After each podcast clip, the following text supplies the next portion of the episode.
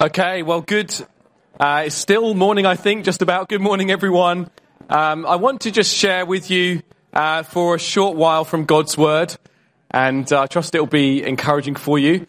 Uh, I was speaking to a friend uh, this week who is a good Suffolk boy, and uh, I was speaking to him, and I said to him, "How are you doing?"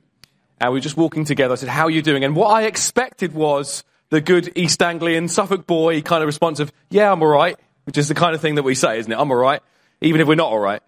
And he said something that just made me, it just took me back a little bit. He said, I'm enduring. He said, I'm enduring. And, uh, as I kind of unpacked that a little bit with him, I thought this is, this is the right response actually to that question. He's some, someone who's going through difficulties with his work and with his health to an extent as well. And then you add on to that all of the, the pressures of this last 18 months with the pandemic. He said, I'm enduring. And I thought that's actually a pretty biblical response. And uh, when you trawl through the pages of the, the New Testament, there's a whole load of verses about endurance and perseverance. There's a whole lot of, uh, lot of stuff in there about that. And that should give us a bit of a clue. That should give us a bit of an, an idea about what the Christian life is like sometimes. Um, it's not easy sometimes. It is a case in which we have to endure sometimes. And uh, we even in those verses, as we were praying for, for Martin, it, Paul charges Timothy to endure hardship. He says that. And there's actually dozens of references to endurance and perseverance. Sometimes because of the fact that we're opposed by an enemy that we can't see. Sometimes just through things that happen in, uh, in life, through ill health or, or whatever it might be. We have to endure. We have to push through in some ways. And there's a whole book in the Bible called Hebrews, which is written with endurance in mind. We don't know who wrote it. It was a letter written to a church that's probably predominantly Jewish uh, church. That's why it's come to be known as Hebrews. And it's got a lot of Jewish kind of themes in it, themes that you find sort of rooted in the Old Testament. But it's a book that was written, a letter that was written with endurance in mind. And it seems like the writer to this church kind of was concerned for the church. And we kind of get the impression as we read Hebrews that they're under pressure in some ways. They, uh, they're under pressure to kind of leave their faith behind because they're, they're experiencing social, kind of being outcast socially because of their faith. And what the writer to the Hebrews is kind of picking up is not endurance. He actually says in um, chapter 10 and verse 36, he says, You need to learn to endure. What you need is endurance, he says. And what he's getting back is not kind of a pushing on and enduring, but actually a shrinking back. People starting to give up meeting together, saying, I'm not sure I can do this anymore. People thinking, I, I just, I can't deal with this hardship anymore. That's what he's picking up. And so he's writing this whole letter to them, and it's full of really rich theology. It's some of the richest theology in the whole of the Bible. It's so, so thick. Like you read in the pages and you think, this is glorious. It's all about Jesus. And he preaches the gospel to people who are already Christians. Preaches the good news to people who are already Christians. And that's what I want to do today. I want to encourage you from some verses in Hebrews to uh, encourage you to persevere, to keep going. Some, maybe some of you, that might be your response, if you're really honest, is I'm persevering right now. I'm enduring. I'm maybe going through some hard things. And uh, I want to share with you from Hebrews 10 some things that I think will help you in this. We're going to read verses 11 through to 25. This is what it says. And every priest stands daily at his service, offering repeatedly the same sacrifices which can never take away sins. But when Christ had offered for all time a single sacrifice for sins, he sat down at the right hand of God, waiting from that time until his enemies should be made a footstool for his feet. For by a single offering, he has perfected for all time those who are being sanctified. And the Holy Spirit also bears witness to us, for after saying, This is the covenant that I will make with them, after those days, declares the Lord, I will put my laws on their hearts and write them on their minds. And then he adds, I will remember their sins and their lawless deeds no more. Where there is forgiveness of these, there is no longer any offering for sin. And then these next few verses is where we're really going to base ourselves today. Therefore, brothers, so in the light of what Jesus has done, in the light of the fact that he has perfected us once and for all time by his sacrifice on the cross, where there's no need for payment of sins anymore. In light of this, since we have confidence to enter the holy places by the blood of Jesus, by the new and living way that he opened up for us through the curtain, that is, through his flesh. And since we have a great high priest over the house of God, let us draw near with a true heart in full assurance of faith, with our hearts sprinkled clean from an evil conscience and our bodies washed with pure water. Let us hold fast the confession of our hope without wavering. For he who promised is faithful.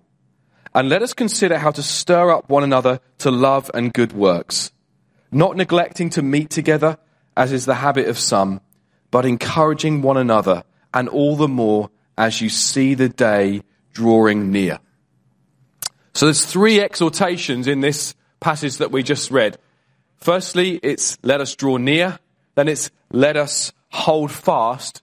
And then let it's, then it's let us consider how we may stir up. So if you're a note taker, the three headings this morning are draw near, hold fast, and stir up. So we see in Hebrews this exhortation to draw near to God again and again. It pops up in chapter 4, in chapter 7, in chapter 11, in chapter 12 as well. Draw near to God. This is something that the writer to this church is at pains to paint for them. You can draw near to God. You can draw near to the one who created everything. You can know him personally, closely, and you can come before him with confidence, with boldness. This is something that he's at pains to emphasize. You get to draw near to God. The way has been made, and it's in those verses that we read at the, at the beginning. The way has been made by Jesus, who has, it says, by one single offering, he has perfected for all time those uh, who are being sanctified. So we're being sanctified. That is, we're changing day by day, being more and more set apart for God's purposes. You and I are a work in progress, and yet we have been perfected. We've been perfected. We've been, we've been uh, given Jesus' perfect uh, standing before the Father. We've been given that, and therefore we can draw near. If you've placed your faith in Jesus, you've been perfected once for all time, and you're still being sanctified. You're still being changed day by day. And so, in the light of that, we get to draw near to God. We get to have friendship with God. Abraham was called a friend of God. He, he, he walked with God like, like a man walks with his friend. And I wonder if you know this morning that this is your inheritance if you've placed your faith in Jesus. If you've, if you've trusted in Jesus, if you're a Christian, your inheritance is that you get to have friendship with God. The, the way has been blown open. It is, it is open for you to come near to God and to walk with Him. This is, this is mind blowing. We get to know God as our friend.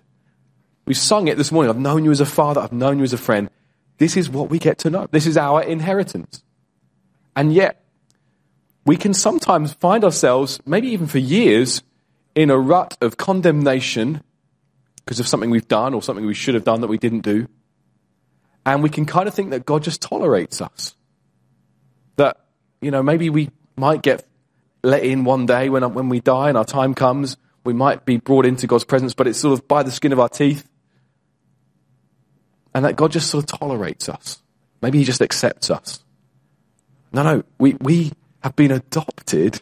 God has taken us on, and, and that, you know, that's our inheritance, friends. That's, that's our inheritance. This is, we, He doesn't let go of us. He doesn't just accept us. He, he longs for us to walk with Him and to know Him closely. And that's our inheritance. And some of us, we, we don't want to take a hold of our inheritance. We're, we're just, happy enough with the certificate, but actually walking in the inheritance, we're not, we're not doing. My brother and I, we, we uh, lost both of our parents last year, and um, we, we're in the process of receiving an inheritance. And if you've been through this process before, you get a certificate which says a probate certificate. You get the certificate which says you've basically got an inheritance coming your way. It would be ridiculous if we just thought, isn't this a lovely certificate? but we don't actually do anything about drawing our inheritance down. That, that just would be foolish. And yet, the writer to the Hebrews is saying, You've got this inheritance. This is yours. You get to walk with God. You get to draw near to Him. You get to enjoy Him. And there was a great preacher a couple of hundred years ago called Charles Spurgeon who he described it like this. He said, let us not settle for being a mere stowaway on this liner of free grace. Let's go into the first cabin and enjoy all the comforts on the way, having fellowship with the great captain of our salvation. Do you think sometimes I'm a bit of a stowaway? I'm kind of just getting in on the, but I'm not really walking with God. Spurgeon goes on to say, let's enjoy heaven on the road to heaven. One day we're going to see God face to face. We'll be without pain and suffering, all the rubbish stuff in this world, and we'll know Him in perfection. But listen, friends, we get to know Him now. We get to enjoy heaven on the way to heaven. This is our inheritance. We get to draw near. I remember when this kind of first clicked for me when I was 16. I get to draw near to God. What I wanted to do more than anything else was just go and be with God. And I, I lived quite near the countryside, so it would be about 15 minutes walk and I'd be in the middle of nowhere. And I would just walk with God and talk with Him. And that, friends, is, I mean, there's been times, surely, when I think I've kind of allowed condemnation to come in and just kind of not taken a hold of my inheritance, but that has now marked my life. I want to walk with God. And I look weird because I don't have a dog. Some of you guys have dogs, right? You walk in the countryside, doesn't look weird. I look weird because I haven't got a dog. I'm just walking along, just talking out loud. People might think, who's this guy? There's people weirder out there than me. I'm, I'm okay with that. But this is our inheritance. We get to walk with God, we get to draw near. And we, we draw near with a true heart. So th- this means we don't put on a pretense to God. We don't say to Him what we think He wants us to hear. But we actually pour our hearts out to Him. D- do you know that this is what you can do before God? You can pour your heart out to Him. You can pour out your pain to Him. It says, cast your cares upon Him because He cares for you. That's what the word says. Last week I was driving to the tip on Saturday morning and I had some burdens within my heart. And I, to be honest, I couldn't even work out what, what it was that was making me feel miserable. And I went and dumped some stuff at the tip. And as I was driving back, I felt God say, you can cast your cares upon me. And I had to search, you know, sometimes you've got to search your heart a little bit, don't you? You've got to think, what is it that I'm anxious about? You've got to kind of think about it for a minute. What is it that I'm sorrowful about? And I just knew this. I'm going to pour my heart. I'm, I'm sad about this, God. I don't want this to be happening. I want to pour, can you please, can you take this from me? This is our inheritance, friends. We get to walk with God, draw near. If you're feeling like I'm enduring some things right now, drawing near to God is so key. It's so key. And this is what God has done for you. Second exhortation is to hold fast, to hold unswervingly to the gospel, to, to, the, to the hope that we have. That's what one translation says. Hold unswervingly to the hope that you have. And right now, there are many, many things that would um, distract us and maybe that we might put our hope in. Um, I think last year it was we had our hope put in some scientists to produce a vaccine. Uh, it might be that you, you're hoping for a government change. And you might think, if we get the right person in power, then it's all going to be all right. I don't know what you're hoping, and maybe the economy. Maybe think, I, I just need the economy to upturn a little bit, and that's all going to be good. There's so many things that we could be tempted to put our hope in. I was chatting with a guy on Thursday who doesn't know Jesus, and uh, we were we were we were reminiscing about the summer when football nearly came home. It so nearly came home. We, we, it was around the corner. It was coming down the street, and then just at the last minute, it went to Italy instead. And uh, and he said to me that that night he was so distraught about the match, and he lives with he's early twenties, lives with his parents. He said I got home and I woke my mum and dad up and I cried on the bed for an hour. but and I had to laugh. I had to poke fun at him. Thankfully, he's poking fun at himself now as well. But yeah, we can put our hope in all kinds of things, can't we? We can think, this is my hope for life getting better. And what the, the writer to the Hebrews is saying is, you have a hope. And uh, it's not that life's going to get better in this life. You know, we want to fight for uh, justice and, and lifting up those who are oppressed. We want to do that, but we're not going to know perfection and utopia in this life. And our hope is not in governments, it's not in financial systems. Our hope is in Jesus, that He's going to return. And, and, and we need to have our eyes. I mean, the end of this passage talks about the day, that His day is coming.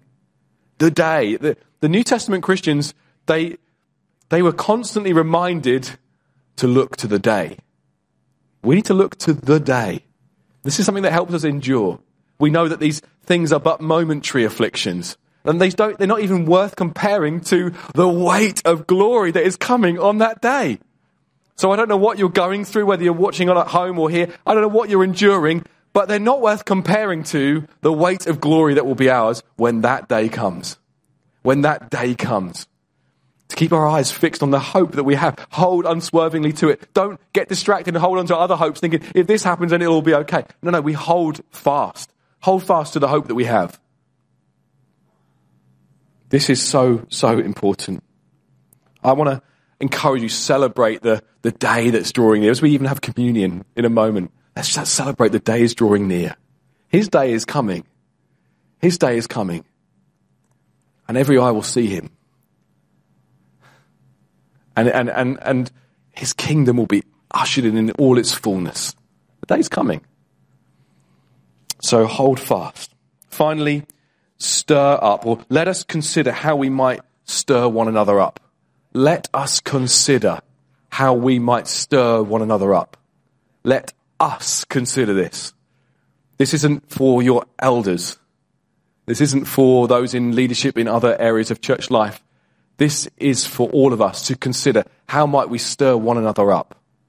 How might we encourage one another? How might we? I mean, this stirring up thing is like a it's like a poke in the ribs. That's the kind of uh, the kind of image we've got in mind here. Poking the ribs to stir people up. How, how might we do that? How might we encourage one another? How we, let us consider that. Let's consider that even if you get a quiet moment this afternoon or this evening. Let's consider how can I encourage and stir up? This word encourage, uh, in the Greek, uh, I'm no Greek scholar, but I've done a bit of research. It's, it's this word parakalline. So para means to come alongside of, and then there's this word kaleo, which is to call. So it's to come alongside and call It's to come alongside and call out some things. To call out and, and, and to, to, to um, pronounce courage. It's the kind of word that's used for um, leaders when they're sort of sending their troops into battle. You see that in the kind of ancient writings. This same word is this cry of encouragement. Come on, we can do this. Think, think Braveheart or, or Gladiator. We're going in, guys. This is the word to encourage, to send tired, fearful people into battle. And so this is what we're looking at here when it says, let's encourage one another. It says in, in Hebrews uh, 3 and verses 12 to 13, it says, encourage one another every day as long as it is called today. He's making a point there. Do it all the time. Is the day called today? Yeah, it's called today. Or encourage one another. Encourage each other. To, to be a Christian is to follow Jesus, who is he's the one who gives us eternal encouragement, we read. We, we, we have a God who's the God of all comfort. This Holy, this Holy Spirit, He is the comforter. He's the, the one that, He's our advocate. This is, this is a God of encouragement and we follow in His footsteps. There is so much power in encouragement. I need you to hear this. There's so much power in encouragement. It's, it has such an effect on us. Encouragement is to the soul what adrenaline is to the body. Adrenaline, it, it causes you to do extraordinary things, doesn't it? And have you known some adrenaline rushes in your life? Well, adrenaline causes you to do extraordinary things. I remember three years ago, uh, some really precious people let us have their flat in central London for a week. And uh, we we just did the tourist thing. We were like we were such typical tourists. We did everything, and we were so proud of ourselves with three young children. We came towards the end of the week. We hadn't lost any of them. Uh, they were still with us, which was good. And uh, then we went to the Science Museum, and my daughter Keris, I've got two daughters and a son, and my daughter Keris, she loves um, when she sees something shiny uh, or, or something interesting, she wants to explore it and sort of really investigate it. And it was no different back then. We were walking around the Science Museum, and all of a sudden, uh, Sarah turned to me, my wife. She said, "Where's Keris?" And uh, we looked around, and we were in this big room. We couldn't see her anywhere. And I don't know what happened, but it was like like beast mode. Okay, I was like suddenly like the Hulk. Some adrenaline came into me, and I went looking for Keris, and I I was literally shouldering people out of the way, and I didn't care. because some adrenaline was running through me that I was got to find my daughter. And we eventually found her. It, it, felt like two hours. It was only about eight minutes, but we found her. And, uh, and we cried and we were like, thank, thank God we found you. And the rest of the holiday, we dressed them up in very bright clothes. We weren't going to have that again. But listen, adrenaline is, is, is astonishing. It's what it does. I mean, some of you might carry around an EpiPen. This is, this is what's going on here. You, you take something, if you've got an allergy, and, and you come into contact with an allergen, and you could be in big trouble, but the EpiPen just is that shot of adrenaline. It just brings you to life. This is what encouragement is for the soul. And, and that might sound like an extreme analogy, but there might be some, I think there are some here, um, and maybe you're your own worst critic. Maybe even um, your parents just criticize you all the time. Maybe they're not even around anymore, but they criticized you and some of you are even just, um, you're just kind of at that point of, I just want to pack it in. Maybe you're, that's where you are right now. Maybe you're watching on from home and that's where you're at. And encouragement is so powerful. If only we knew what power our words have. If only we knew what power encouragement has. There's a great story uh, about Charles Wesley. Some of you will have heard of Charles Wesley. He was a great uh, minister and songwriter. He wrote Hark the Herald Angels Sing. And uh, there was a time in his life where he was desperately low. He got pleurisy, he was very ill, he was in bed a lot, and he was starting to doubt God's goodness to him. And starting to doubt, you know, really, God really called me to ministry. And uh, some of his mates rocked up at his house and they prayed with him and they brought testimony to him. You can read about this story, it's a true story. They brought testimony to him of what he had done for them. They encouraged him. They said, You did this for me, Charles. And, and this changed me. This, after that, he, he was so encouraged, he wrote this song over a thousand tongues to sing. It's a song that maybe some of you have sung in your lifetime, this very famous Christmas carol and, and it just changed things for him. This, this one moment of encouragement, it just brought him out of this kind of moment that he was in. And so I want to, I want to encourage you, LCC, to be uh, a church of encouragers. To know, to, to take time to consider who can I encourage and stir up. And it might be just with encouraging them with a Bible verse, but it might be, I see this in you and, and you call forth some people. You say, I see in you leadership. That's been so encouraging for me over the years. People say, I see this in you. You're really good at this. Yesterday, someone told me, I, I walked with them back in lockdown in January. I was at a wedding with him. He's just become a Christian, got baptized a few months ago. He said, That moment when we talked, that was the moment I gave my life to God. And, I, and, and he said, and, and that was so, it was so important. And you might not have thought that it was very, you know, significant at all, but that, you know, that encouraged me deeply. And so it might be that you just today, I'm not, I don't, what I don't want when I talk about encouragement is to be like a flash in the pan, think this is a week where we're really going to encourage each other and then next week not. But actually this to be a culture, um, where we just seek to, to speak into people's lives and say, I see this in you. When you did that, when you prayed out the other day, when you did this in small group, when you led that ministry, this was amazing. You got such a gift in this. Or, or prophetically, just saying, I believe God's saying this to you, just bringing encouragement. It stirs up. There's a guy in the Bible called Barnabas, gets called, he's basically called the encourager. What a great name to have. Wouldn't you want that on your gravestone? One day, he encouraged me. He encouraged others. She encouraged others. This is so, so vital. So vital to endurance. In a, in a time where it, is, it has been a rough 18 months or so, maybe longer than that now, that we've been kind of in this weird kind of situation, sorrowful situation. We need to encourage one another. How different will we, will we look to the world around us as we build each other up with our words, hey? How, how different will we look? I mean, it's vile in places. There's so much rhetoric that is about tearing down.